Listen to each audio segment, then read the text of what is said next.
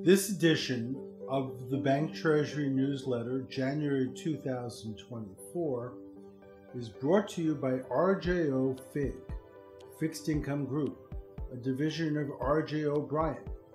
The Fixed Income Group at RJO offers hedge advisory, construction, execution, and clearing for derivative solutions using exchange traded futures and options. Its goal offering capital efficient hedge solutions, reduce capital required for derivative hedges while maintaining economic and accounting equivalences. Contact RJO FIG to learn more.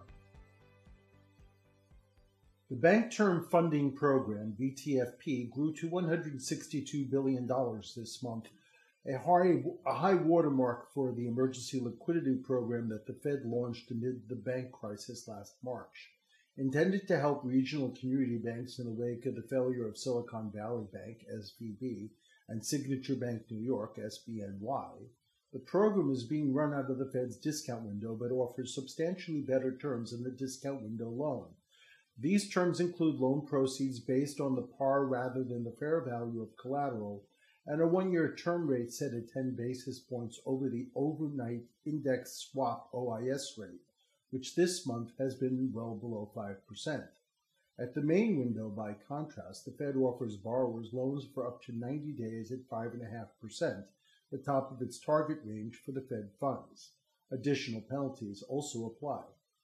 Michael Barr, the vice chair of bank supervision, speaking this month at an event sponsored by Women in Housing and Finance, referred to the BTFP, which has been slated to expire this March, as an emergency program and seemed to imply by his comments that it would not be renewed. With the average 30 year mortgage rate at 6.6% this month, see slide 7 in this month's chart deck, down from over 7.5% a year ago, bank investment portfolios have recovered some of the unrealized losses they sustained through the Fed's rate hikes in 2022 2023. Deposit outflows in the immediate wake of the crisis have also stabilized, though the trends reported in the Fed's H8 data are masked by the inclusion of broker deposits, which banks bulked up on last fall to replace advances. Some banks have taken advantage of the rally to restructure their bond portfolios, taking a mark to market loss upfront to earn it back over three years. But for others, the underwater mark on their bond portfolios has complicated their balance sheet liquidity. Taking advantage of the program before it expires, regional and community banks drew down an additional $31 billion in the last month. But the overall market stigma associated with borrowing from the Fed tempered demand. In addition, bank treasurers say they no longer need emergency liquidity, although they could theoretically run an arbitrage between the BTFP and interest on reserve balances, IORB, if they were so inclined. Bank supervisors believe that banks should normalize usage of the discount window in times of stress, but institutional resistance remains strong. That said, the market stigma associated with borrowing from the discount window may not be so clear cut. In the immediate wake of the failure of SVB and SBNY last year, for example, discount window borrowings increased from $4 billion on March 8th to $153 billion on March 15th, suggesting that market stigma in times of market stress may not be a hindrance to banks that need an emergency loan. This month, on January 17th, discount window borrowings were down to $2 billion. The federal home loan banks, FHLBs, have been caught up in this policy debate, which had over 70 billion in advances out to SVB, SBNY, First Republic Corporation, FRC, and Silvergate Bank when they failed. The Federal Housing Finance Administration's FHFA one FHLB 100 report published last November explicitly directed FHLBs that they may not act as a lender of last resort to banks.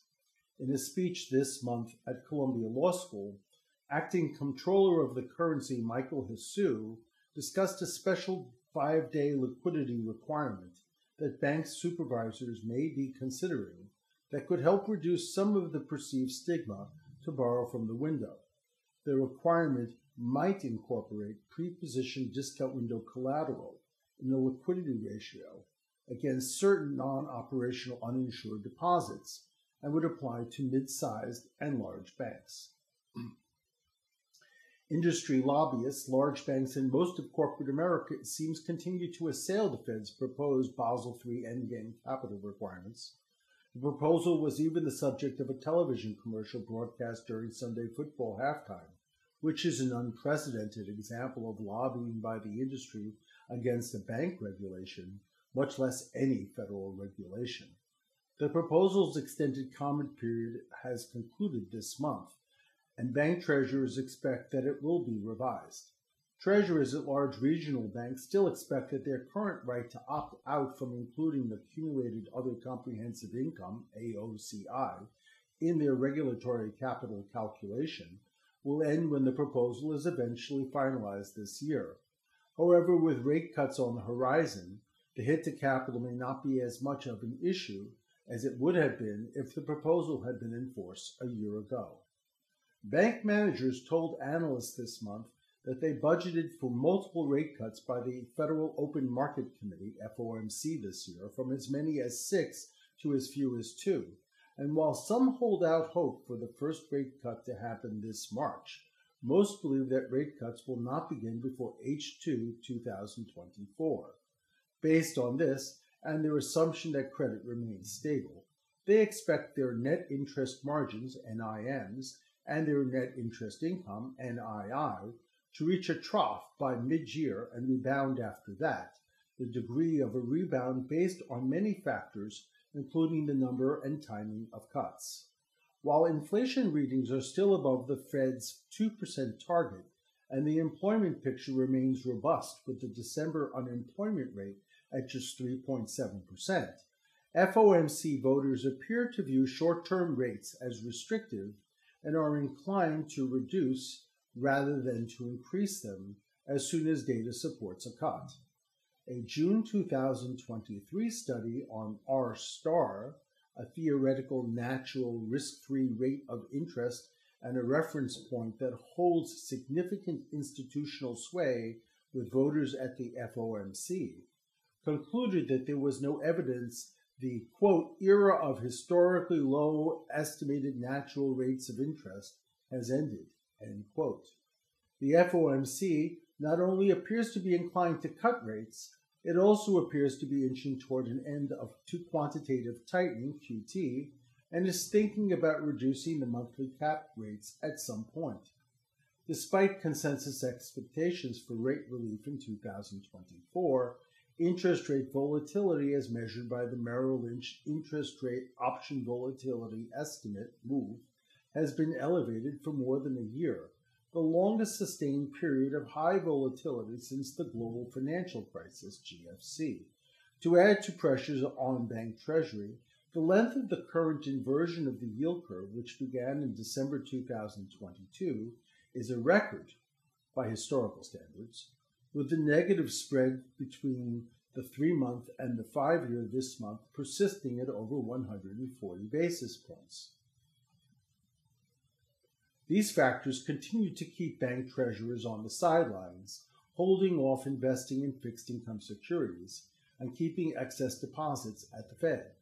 Bank reserves have held steady at $4.1 trillion since the summer as the runoff of the system open market account SOMA portfolio which fell to $7.2 trillion this month on January 17th from $7.7 trillion last year on March 31st, has been matched by runoff in the reverse repo facility, RRP, which fell from $2.3 trillion to $0.6 trillion in the same period.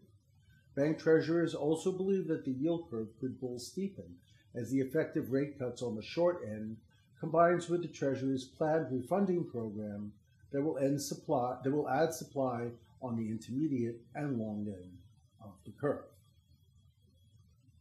Bank treasurers see UFOs. Dear Bank Treasury subscribers, until recently there was a lot of institutional resistance to coming out of the closet. Normal, decent, reliable people just do not get into such situations, much less talk about it, certainly not on the record. Throwing caution to the wind, career be damned, and confessing the wildest things could cost you your job and your reputation, or worse, to get you banned from LinkedIn. but hardened, prejudicial attitudes are softening, and people who matter are becoming more open minded to throwing away the script. Even people with super serious jobs, jobs where other people's lives are on the line, like an Air Force general or, or a pilot or an intelligence officer, perhaps an aspiring candidate for president. Dare we include in this list bank treasurers all jobs, presumably with the slightest observed psychological behavioral deviance, would be enough to wreck a career, are beginning to take a chance, are willing to come out to admit what they have known all along, or at least suspected. It used to be that only people wearing tinfoil hats talked about it, but this all changed in 2020, a watershed year to say the least given the COVID pandemic.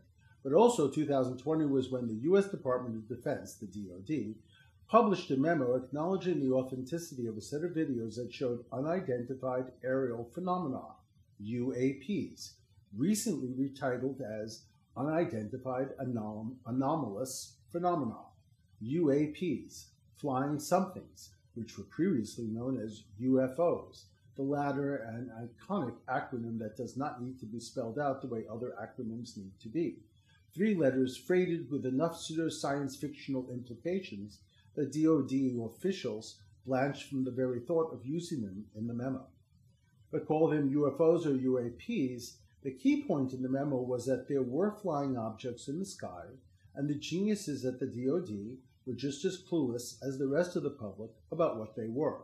And just coincidentally, sightings of UAPs, UFOs, or whatever are on the rise, as by the way are volcanic eruptions, which might have something to do with climate change, or it might be sunspots or the, or the CIA.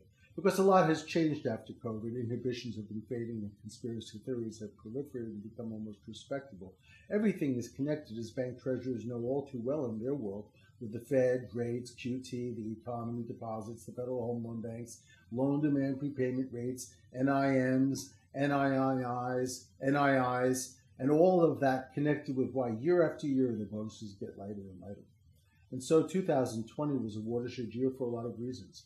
After the DoD memo, Congress held hearings and heard testimony, testimony from a former intelligence officer who testified that the government had an alien spacecraft and the remains of one or two extraterrestrials as an ET phone home.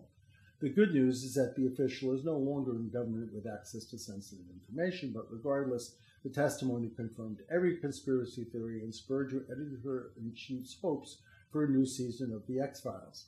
If nothing else, we have come a long way since Jerry Ford's 1966 hearings on UFOs, which for the timeline challenge was before he went on to the White House when a government official testified that UFO sightings over the state of Michigan were all just so much swamp gas. Plant flatulence centered explanations aside, Bank treasurers have seen their share of UFOs and UAPs in 2023 as an unexpected financial outcomes, unusual funding outflows, unfortunate negative AOCI problems, and unbalanced accounting projections. Black swans and unicorns crowd their worldview, colored, colored as it has been by the unprecedented. Thus, the Fed raises rates to shock and awe the economic expansion, and the latter just yawns and chugs along. In this new world, what has never happened before has happened, and now deposit runs can happen overnight.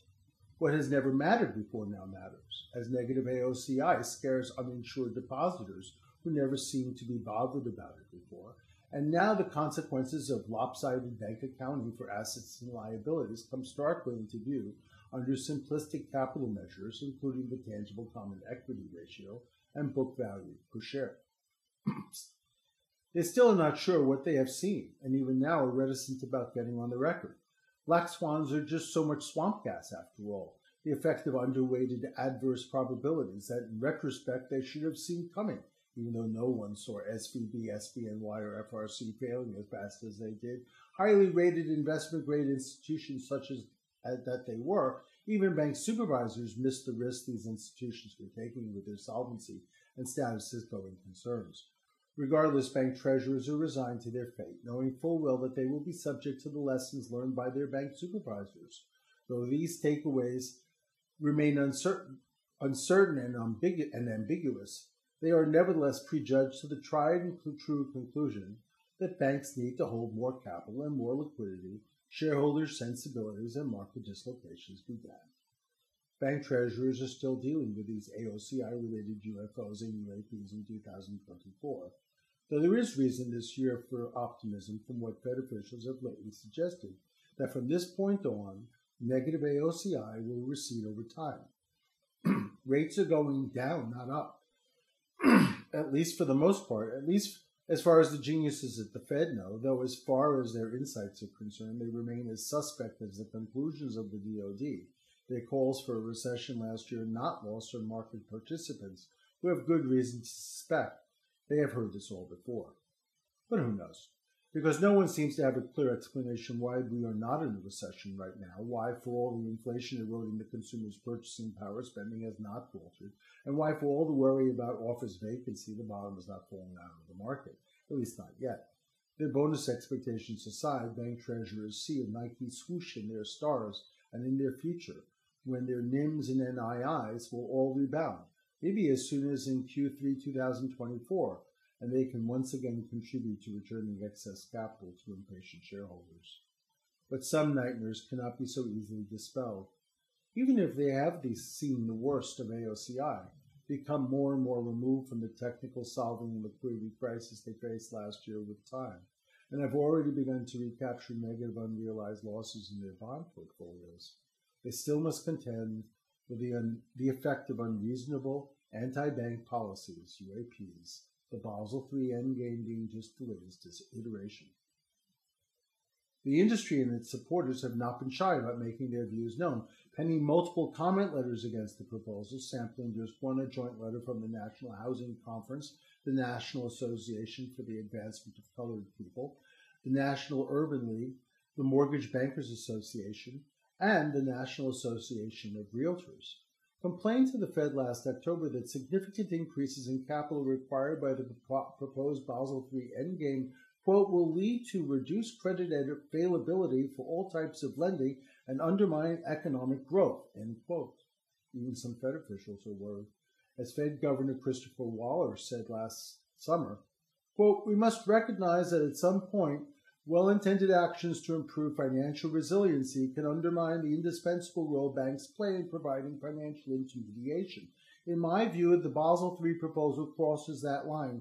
I am concerned that today's Basel III proposal will increase the cost of credit and impede market functioning without clear benefits to the resiliency of the financial system. End quote. The proposed rules will force all banks with total assets over $100 billion to capitalize AOCI, to capitalize every stupid past operational mistake they ever made, and will hobble bank trading desks from providing market liquidity. On top of that, it will force them to issue debt, total loss absorption capacity, TLAC, that they do not need just to recapitalize their balance sheets in the event of bankruptcy and forced FDIC receivership. Theoretically, this will solve the problem of too big to fail, TBTF, even though in practice there was never enough time in a crisis to settle it using TLAC. All the tangible common equity in the world is not enough because there is never enough time in a crisis to rest on capital and liquidity strength, especially in an overnight run.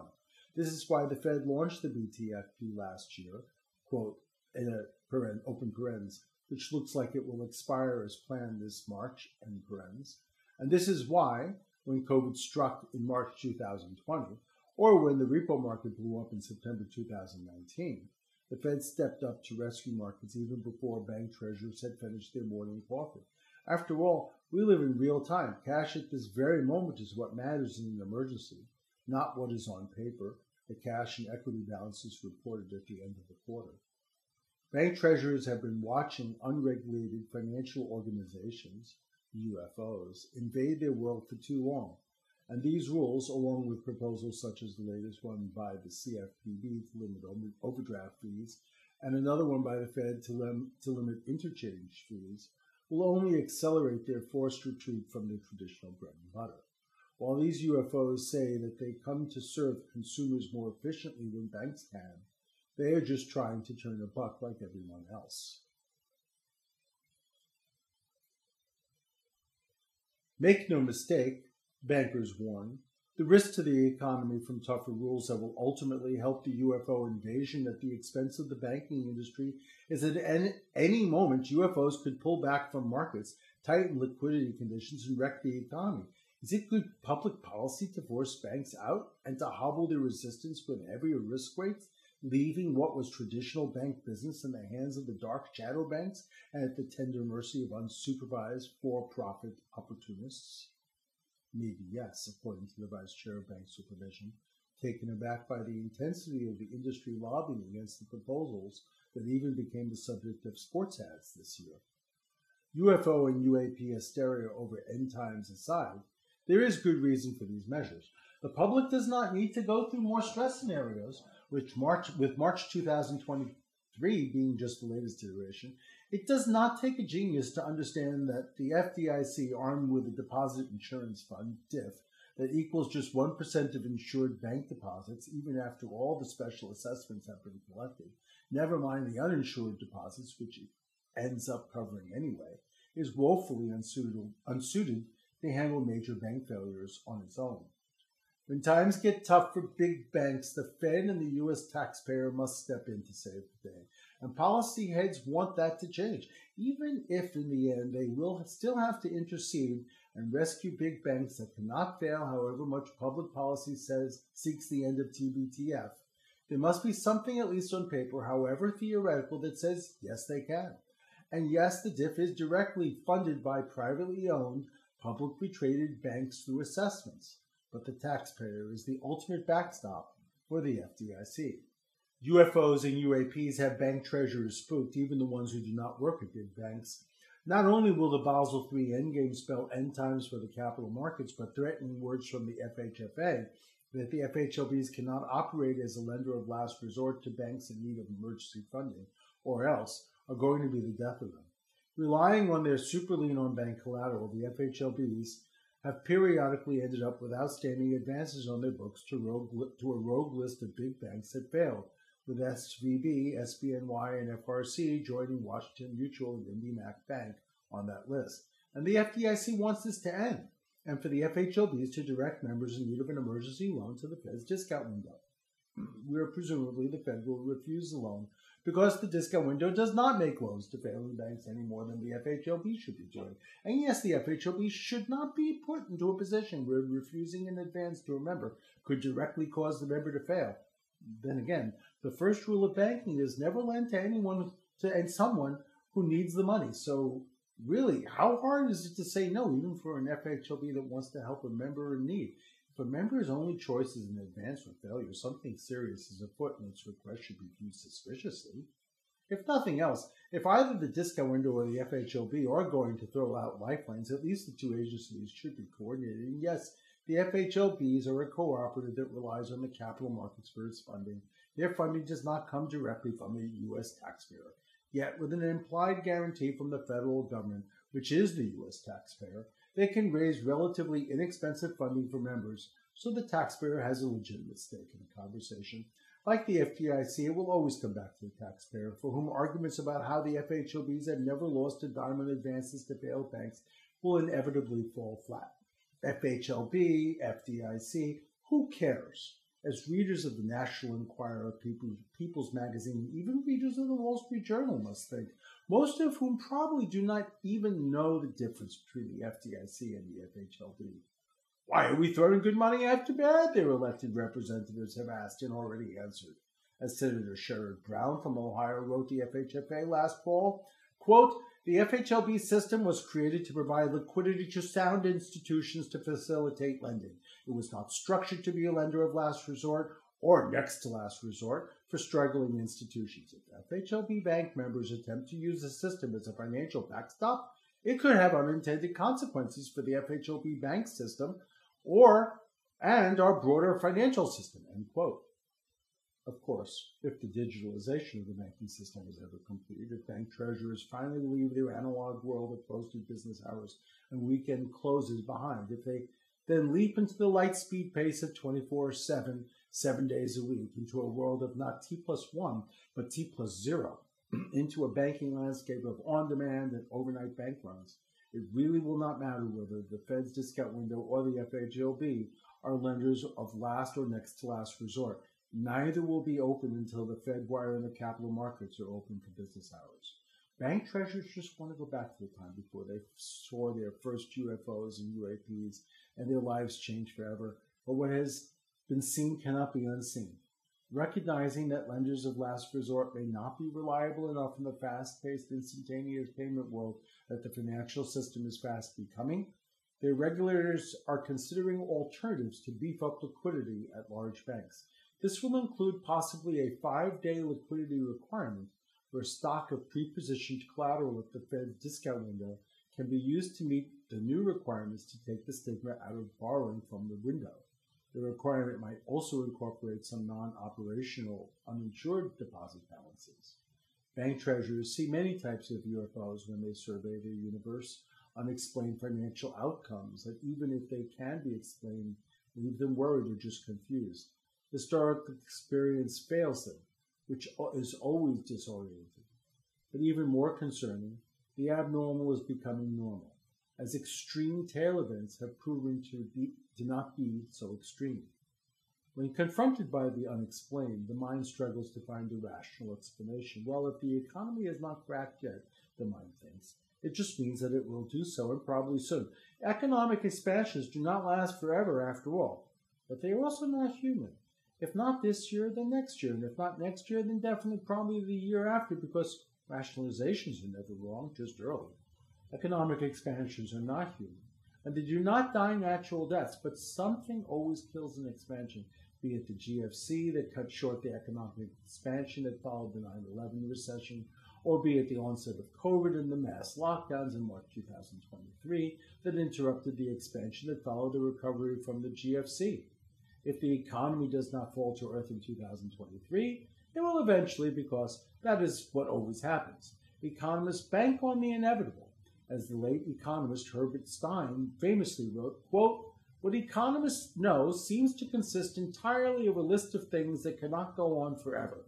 But if it can't go on forever, it will stop until it does not. Are black swans real or just unexpected? No one expected the Fed to raise short term rates by 525 basis points in 16 months, and no one expected that if it did, the economic expansion would just continue to chug along, albeit at a slower, more tired pace, but still unstoppable, forward and onward, seven months and counting since the last rate hike. Thus, 21 months after its first rate hike, December retail sales were better than expected, and consumer confidence was up. 2023 was a year of unexpected failures and overlooked vulnerabilities. In 2024, bank treasurers see unmistakable frightening omens in their forecasts. When asked on investor calls about credit, bank management will insist that their customers are fine. Credit is just normalizing, and that what that whoever is holding the loan on their office building with 40% occupancy that is coming up for a reset next year, it is not them. But at the macro level, when it is not about selling their own bank story to shareholders, they could think of many things that say something is weird, to say the least. As the president and chairman of the board of one of the largest banks told a CNBC interviewer attending the World Economic Davos Forum in Davos, Switzerland this month, quote, we have all these very powerful forces that are going to be affecting us in 2024 and 2025. Ukraine, the terrorist activity in, in Israel, and the Houthis in the Red Sea, QT, which I still question if we understand exactly how that works. I think it's a mistake to assume that everything's hunky dory. When stock markets are up, it's kind of like this little drug we all feel. It's just great. But remember, we've had so much fiscal monetary stimulation, so I'm a little more on the cautious side fair enough. But the consensus is still calling for a soft landing, which might as well be no landing, considering the FOMC latest projections see very full employment ahead, with the unemployment rate raised, rising from 3.7% to just 4.1% in the next year. If this turns out to be true, then why did the market and the Fed expect lower rates? Maybe the Fed wants to preempt a recession with early rate cuts. But a Fed that professes that it is data dependent we need to see something in the data flow to prompt a rate cut. It will not, or certainly should not, cut just because the public demands it. And the presidential election will only intensify suspicions that its intentions have political considerations at heart, which must be avoided at all costs. Unsure and agnostic on the projected direction of rates, bank treasurers have positioned their balance sheets to be neutral. This is their plan so that they can feel good about their forecast for NIM and NII no matter what.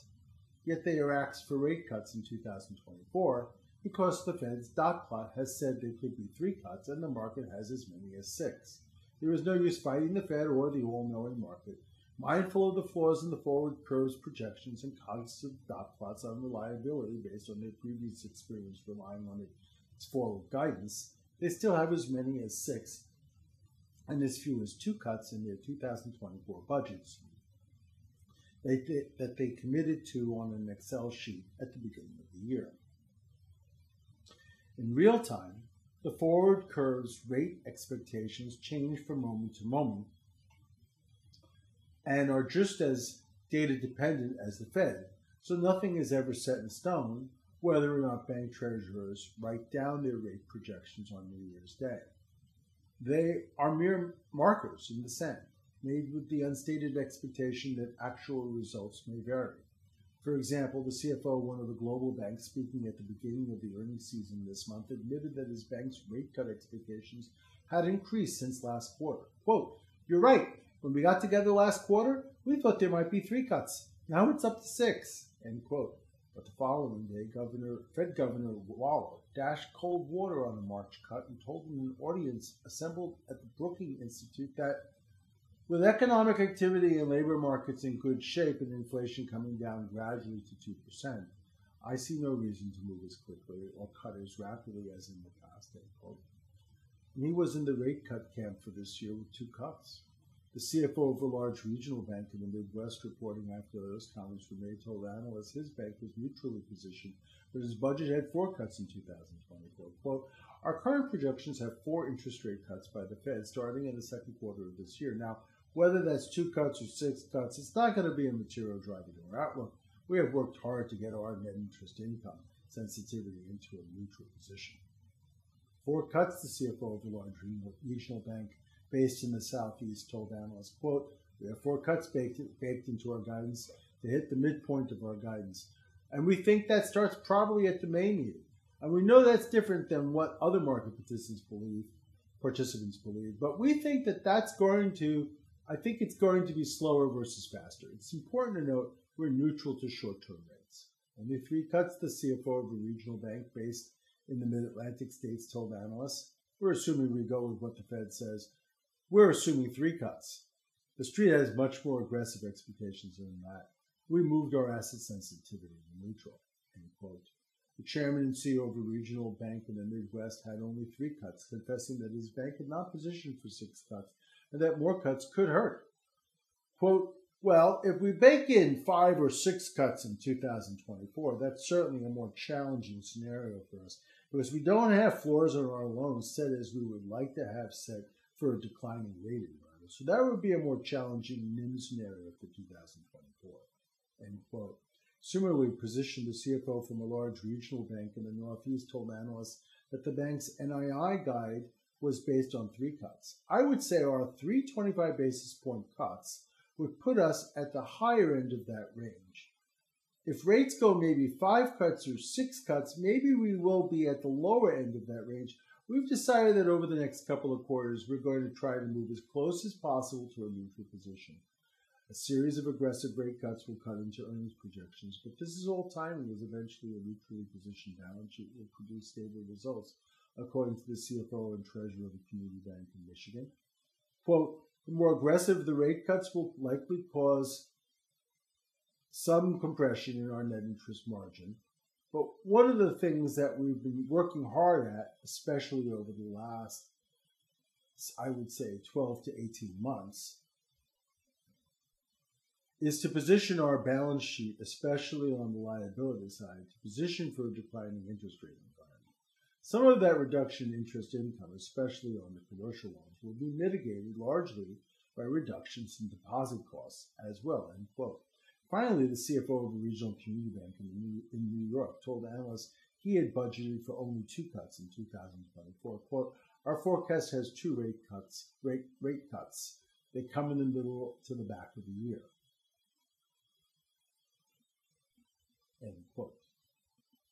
Assuming inflation gets back down to 2% this year, and that remains a big if, with all the bumpy expectations by economic forecasters. And if economic growth continues to chug along regardless of the level of the Fed funds rate, the Fed believes it needs to cut rates anyway. It needs to cut rates not because the market and the forward curve demand it, but because in the theoretical and unobservable world of risk-free rates and term structures, the current target range for the Fed funds rate is restrictive, and a restrictive monetary policy is supposed to be temporary, not the norm. Institutionally, R star has sway over monetary policy thinking, a hypothetical, natural, risk-free rate where supply and demand for money are equal, and inflationary and deflationary tendencies are balanced. Given that even now inflation is still above the 2% target, and bank treasurers might prefer that the Fed not reverse all of the rate least not too quickly, recent analysis by the New York by New York Fed economists suggests that R star is not any higher today than it was before COVID.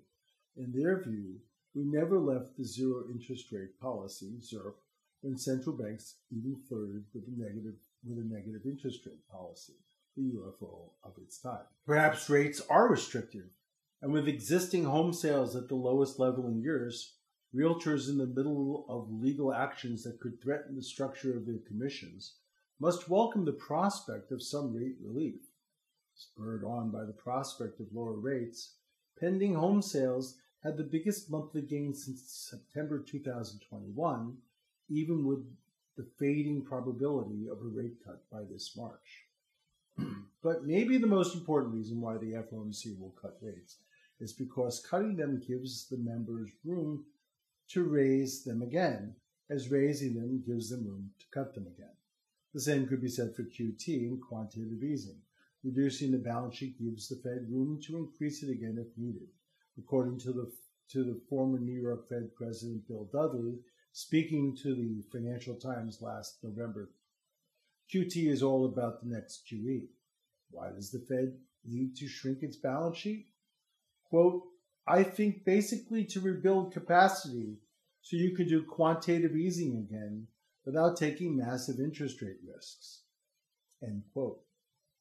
But the end of QT could be coming, with the latest minutes raising the idea that the FOMC could begin to discuss the subject and possibly reduce the caps shortly afterwards which are currently still set at $60 billion for treasuries and $35 billion for agency MBS. Quote, Several participants remarked that the committee's balance sheet plans indicated that it would slow and then stop the decline in the size of the balance sheet when reserve balances are somewhat above the level judged consistent with ample reserves. These participants suggested that it would be appropriate for the committee to begin to discuss the technical factors that would guide a decision to slow the pace of runoff well before such a decision was reached to provide appropriate advance notice to the public. End quote. Atlanta Fed, Fed President and CEO Raphael Bostic, who sees two cuts in the second half of the year, explained why the Fed would need to review its plan for QT, even if not right away. Quote, Today, we haven't seen any movements in money markets that suggest we're close to a scenario where we don't have ample reserves anymore clearly at some point there's going to be a signal signal that we're going to get closer to that threshold and we're going to have to do some thinking. End quote. The term structure of a deeply inverted yield curve is an unnatural, aberrant phenomenon in the rates world. And like all UAPs and UFOs in the bank treasury world, they just cannot last forever. But so far, its longevity has defied all expectations and experience.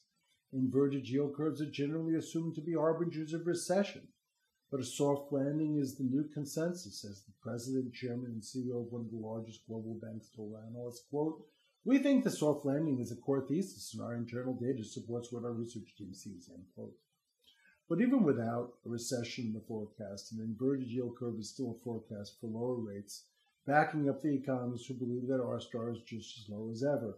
And even if lower rates are still a ways off, even if the forecast is early and a recession is out of the question, there is one takeaway that cannot be disputed. An inverted yield curve, especially one that has been as inverted as for as long as this one has been, is not good for the bank treasury business. The CEO and chairman of a large regional bank headquartered in the Northeast reminded analysts of the cost of an inverted yield curve and how a positive yield curve was built into assumptions for earnings growth. Quote, We've had an inverted yield curve for a long time. So when you think about the medium term, presumably we get to a point there's a normal yield curve, which also benefits NII. End quote. Funds transfer pricing models and profitable banking they, they support, and the profitable banking they support based on a positive NIM, normally assume positively sloped universe, although bank treasurers can work in any rate structure. It all comes down to flexibility and cost, but ultimately bank treasurers want a positively sloped yield curve. With much of the banking business conducted between the short and intermediate part of the yield curve, the inversion makes it very expensive to fund intermediate term loans at current marginal short term rates. As Figure 1 shows, the spread between the three month and the five year constant maturity treasury rates has been inverted for more than one year, which over 40 years is the longest yield curve inversion in modern history. At the current spread, with overnight rates 140 basis points higher than intermediate spreads. A loan based on the five year part of the curve does not do much for shareholder value, at least at face value. If made, it better be worth it, is all that shareholders might say. Unnatural as they might be, inverted yield curves ultimately reflect the balance between supply and demand. There is $27 trillion of Treasury debt outstanding that is held by the public, two thirds of which consists of bills 20%, notes 20%, and bonds 26%. And equally, there are investors with savings to absorb and hold that supply.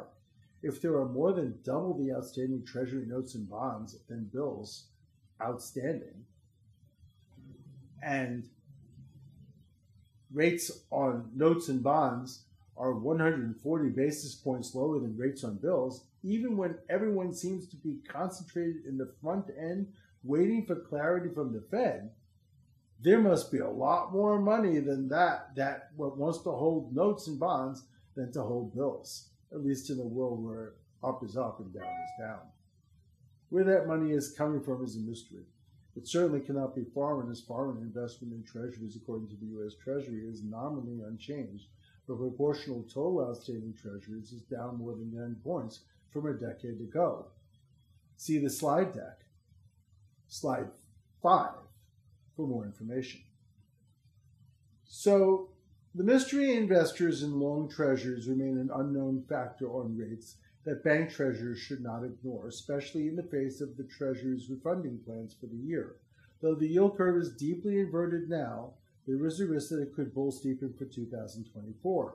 If the Fed cuts short rates, the long end of the yield curve could stay anchored, as the chairman, president, and CEO of a large regional bank headquartered on the East Coast explained. Quote, in the near term, we think the market's got ahead of itself. I think until we, we're clear on the outcome or clear on inflation and Fed actions, we're happy to stay neutral. I think my expectation is, notwithstanding what the Fed does through the course of 2024 with the Fed funds rate, my expectation is you're not going to see a lot of action in the longest rate simply because of the supply calendar and the fact that inflation will have a tail.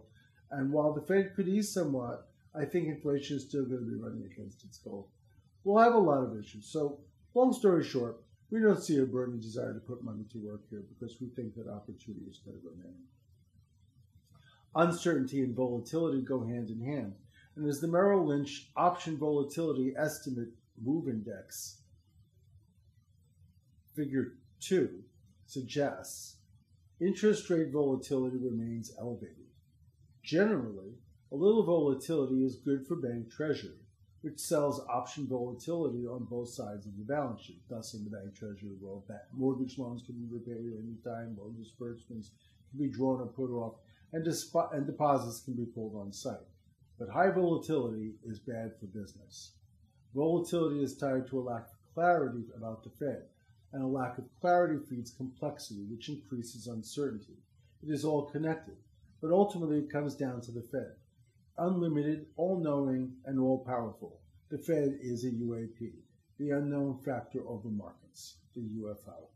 What is the Fed going to do on rates? It keeps its, watchers guessing, and even with its guidance, the differences in opinion between the, what the Fed thinks it is going to do and what the market thinks it is going to do is unprecedented. As the CFO of a global bank told analysts, the only position to take in the face of so much volatility is neutral. If you go back 12 months, there was a disconnect between what the market thought was going to happen in 2023 and what the Fed thought was going to happen in 2023. The market was calling for rate cuts in June of 2023, and the Fed wasn't. The year unfolded very, very differently compared to what everybody thought was going to happen. This year, again, I think the Fed and the markets are a little bit at odds. We had a Fed commentator talk a couple of days ago about March being too early. Notwithstanding that, the market thinks there's an 80% probability of a rate cut happening in March. So we're neutrally positioned in the outlook for 2024. The deposit picture is complex, which complicates the forecast for NIMs and NIIs. Too many rate cuts in 2024 and NIMs and NIIs could suffer, but they could also staunch the flow of deposits out of non-interest and interest bearing accounts, especially on the consumer side, as the CFO from a large global bank reason if we do have rate cuts, it's going to start to dampen the appetite of people thinking of moving out of non-interest bearing. Unquote. On the other hand, interest bearing high beta deposits give bank treasurers a lever to offset repricing on floating rate loans, as what quickly goes up comes down just as fast. The above quoted CFO continued, quote, over this year, there's been a move towards more interest bearing, and that helps us if we start seeing Fed cuts because that's going to allow us to take those rates down. Non interest bearing deposits have migrated into money market accounts and CDs, but these CDs, while competition is a factor, are strategically being priced to align with rate cuts later this year when they will mature and reprice lower on the rollover. Non interest bearing deposit outflows, as the CFO from a large regional bank based in the Southeast explained, are going into CDs and money market accounts we must be competitive. We must watch what our competitors are doing. But we have mechanisms to start working that down. Part of that is making sure we don't go too long on our CD maturities. Our average CD term is seven months. End quote. The other side of the balance sheet also contributes to the complexity involved in deposit pricing and, in turn, the task of projecting NIMs and NIIs for 2024 if the Fed is higher for longer and there are no rates in 2024, for example, loan demand will likely stay slow, which similarly will dampen competition for deposits. Indeed, commercial deposits are also building up as businesses hold off on investment projects until more certainty sets in around the economic and interest rate landscapes that have also been complicated by geopolitical events from Asia, Europe, and the Middle East. See slide 13 in the chart deck the upcoming presidential election adds to the list of uncertainties. Bank treasurers cannot just rely on typical stress scenarios when they formulate balance sheet strategies.